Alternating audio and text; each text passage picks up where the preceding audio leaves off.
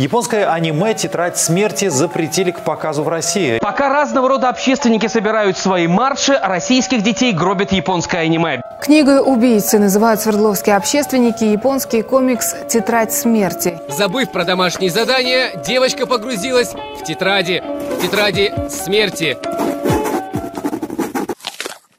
Всем привет! Это подкаст «Похоронное бюро». Я Даша. И я Мила. Цель нашего подкаста – это исследование. Мы хотим подойти к вопросу философски и понять, как появились определенные традиции и откуда возникли образы смерти в массовой культуре. Мы несем ответственность за мысли каждого, поэтому надеемся, что к разговорам о смерти вы будете подходить критически. Если вы знаете, что эта тема может стать для вас триггером или вызвать психологические проблемы, то мы не рекомендуем слушать наш подкаст. Мы не пропагандируем смерть, самоубийство, насилие и жестокость. А еще в этом выпуске мы спойлерим. Всем пользователям Джутсу привет, а остальным соболезнуем, потому что в конце января суд Санкт-Петербурга признал незаконным распространение аниме «Тетради смерти». Оно успело стать для многих любимым и завируситься в ТикТоке. На заседании суда выступил кандидат психологических наук. По его мнению, аниме опасно для зрителей как минимум названием достаточно выложено название «Тетрадь смерти», чтобы говорить о том, что идет косвенное, но достаточно мощное мотивирующее воздействие на ребенка на несовершеннолетие.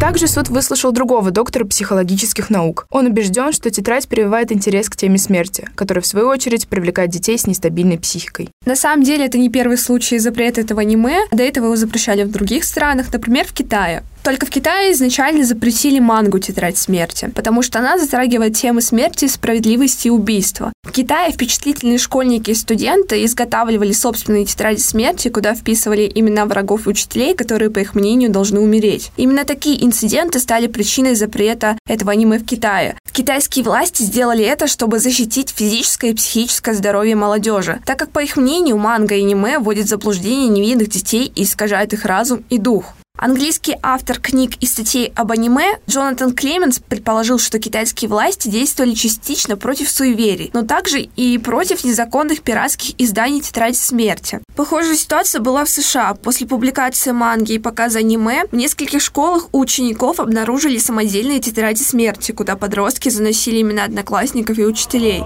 Я создам идеальное общество, создам такой мир, в котором будут жить только ответственные и добрые люди. А на родине аниме и манги совершенно другое отношение к этому. Например, в 2018 году появился сайт, который назывался «Тетрадь смерти мужа». И расстроенные женщины могли на этом сайте пожелать смерть своему мужу за его косяки и недостатки. Этот сайт быстро набрал популярность и позже стал выпускаться в печатной версии. Свидание с другими девушками? А что же мне делать? Я не согласна. А, Если увижу тебя с другой, я убью эту девушку. Как страшно. После того, как мы с Дашей прочитали об этом кейсе, мы подумали, почему в Японии так спокойно реагируют на выпуск подобных тетрадей и их разные интерпретации, а в России, Китае и США пытаются запретить даже первоисточник. Как оказалось, все дело в традиции и культуре.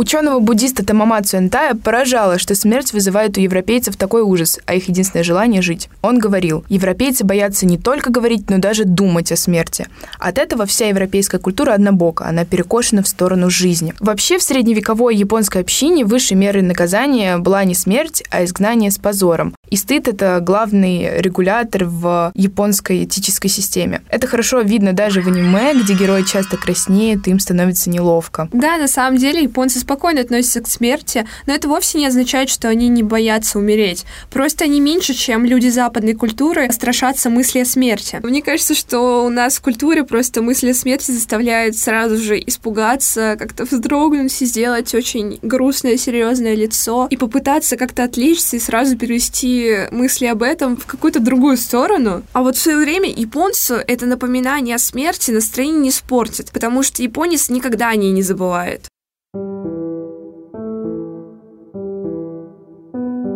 Меня зовут Айлин, и я прожила в Японии садика по третий с половиной класс. Я сама проучилась в Нейгате в школе Миноми Янума Шогакко.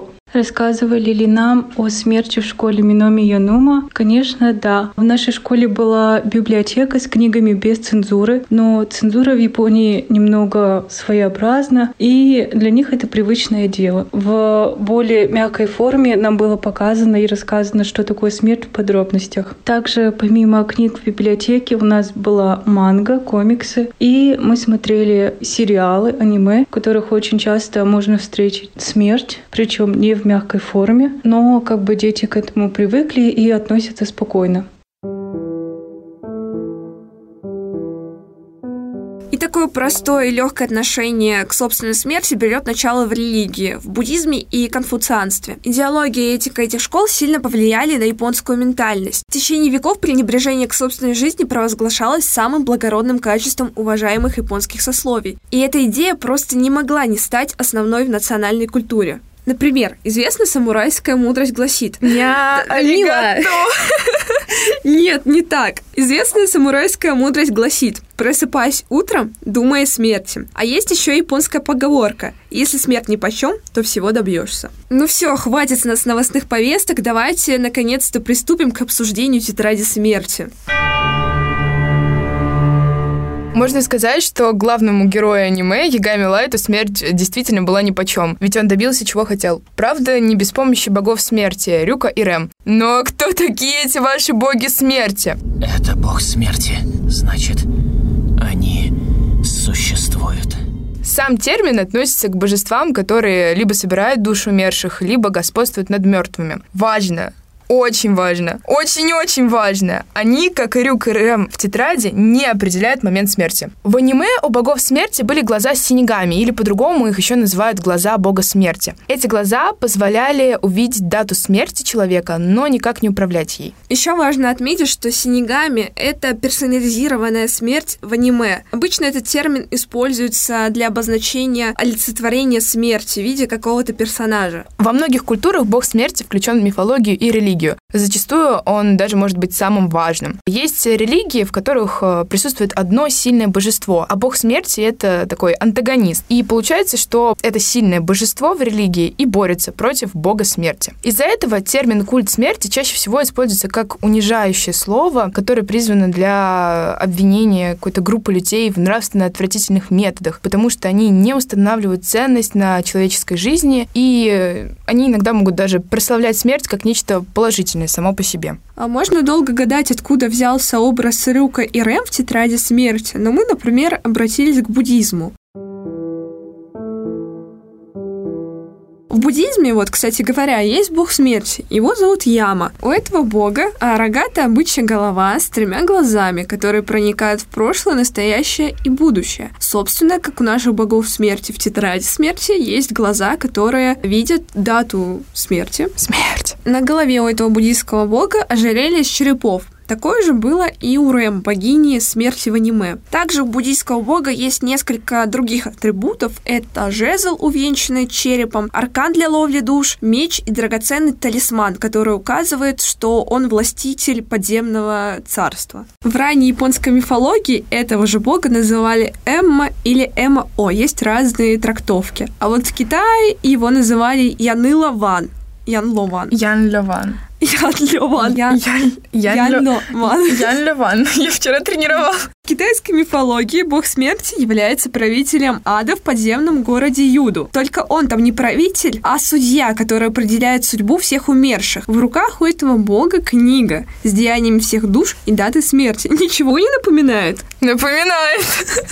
К примеру, Рюка, который аналогичную тетрадь специально сбросил на землю, а потом ее нашел Ягами Лайт. Так вот, вернемся к э, китайскому японскому, всех богов перечислила, вернемся к китайскому богу. Голова у него в форме быка, а лицо лошадиное. То есть э, наш бог, ну, не очень напоминает Рюка. Рюк все-таки был, мне кажется, чуть посимпатичнее. Да, мне вот э, китайский бог как-то внешне не очень нравится. Стражники ада приводили к нему умерших одного с другим, чтобы тот вершил суд. Люди, которые вершили добрые дела, получали хорошее перерождение, а иногда снова возвращались к предыдущей жизни, если она была хорошей. Люди же с дурными поступками приговаривались к пребыванию в аду с разнообразными мучениями или получали трудные перерождения в других мирах. Ян Лован рассматривается скорее как чиновник, нежели божество. В художественной литературе есть много историй о том, как честные смертные попадают на некоторое время на место Бога и вершат суд вместо него. Ничего не напоминает? Напоминает, к примеру, Ягами Лайта, который делает точно так же в «Тетради смерти». Что-то мы стали похожи на каких-то культурологов. Давайте все-таки теперь по мемам пройдемся. Откуда взялся мем? Очень яблок хочется. И откуда появилась фраза «боги смерти едят только яблоки»?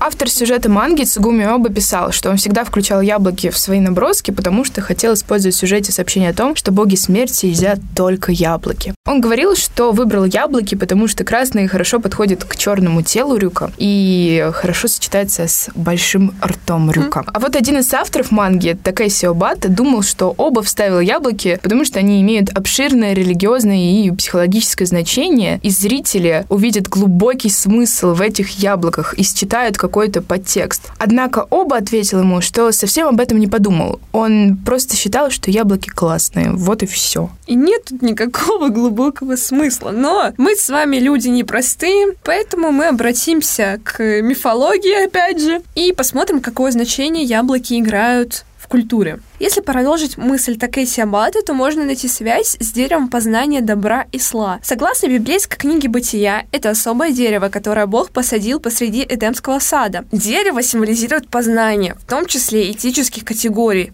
то есть способность осознанно решать, что добро и что зло. Ничего не напоминает? Напоминает, ведь это и делал Ягами Лайт в «Тетради смерти», когда решал, кто заслуживает умереть за свои деяния, а кто нет. И Лайт, в свою очередь, унаследовал эту роль от Рюка, который подкинул ему тетрадь с небес. В третьей книге «Бытия» дерево познания становится центром сюжета грехопадения. Первый человек Адам был предупрежден, что вкушение плодов с дерева познания добра и зла ведет к смерти. От дерева познания добра и зла не ешь от него, ибо в день, в который ты вкусишь от него, смертью умрешь. Ну а в славянской мифологии яблоко выступало символом плодородия, здоровья, любви, красоты, в общем, всего такого приятного и нежного. Оно являлось эмблемой брачного союза и здорового потомства. Обмен яблоками между парнем и девушкой символизировал взаимную симпатию. Такие вот своего рода валентинки в славянской мифологии. В одной из серий тетради Рюк обменивает засохшее яблоко из мира богов смерти на вкусное свежее яблоко из мира живых, которое ему дает Аманы Миса, второй владелец тетради смерти в аниме. Ставь класс, если ждал продолжения любовной линии между Рюком и Аманой Мисой. Что, неужели так вкусно?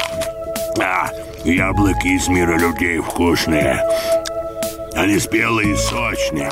Однако это не единственная возможная библейская отсылка. Режиссер «Тетради смерти» Тецуро Араки любил делать библейские отсылки. Их очень много в опенингах и эндингах. Сцена, где Эл вытирает ноги Лайту, отсылка к четвертой Евангелии, где Иисус вытирает ноги предателю Иуде. Мы не можем сказать, на самом деле, это библейские отсылки или совпадения, это просто одно из наших предположений, и мы решили проанализировать, порассуждать на эту тему, поэтому, опять же, подключаем критическое мышление и думаем. Подводя итог, что можем сказать, что мир богов смерти очень похож на человеческий, потому что боги смерти тоже, как и люди смертные, у них есть определенный срок их жизни, он, конечно, больше, чем у людей, и боги смерти просто могут забрать несколько лет жизни у человека, который пользовался тетрадью смерти. К сожалению, мы не знаем, что случилось с Ягами Лайтом после его смерти, мы не знаем, было положено ему какое-то наказание или нет, куда он попал. Точно так же и мы не знаем, что нас ждет после смерти, если жить после нее, существуют ли какие-то другие реальности, но мы очень хотим в этом разобраться, погрузиться в эту тему, и если вы хотите сделать это тоже, то слушайте наш подкаст. Ну а с вами были Кирилл. Нет, с вами были Мила и Даша, и мы встретимся ровно через неделю. В описании вы можете найти ссылки на все материалы, которые мы использовали при подготовке этого выпуска. Всем пока!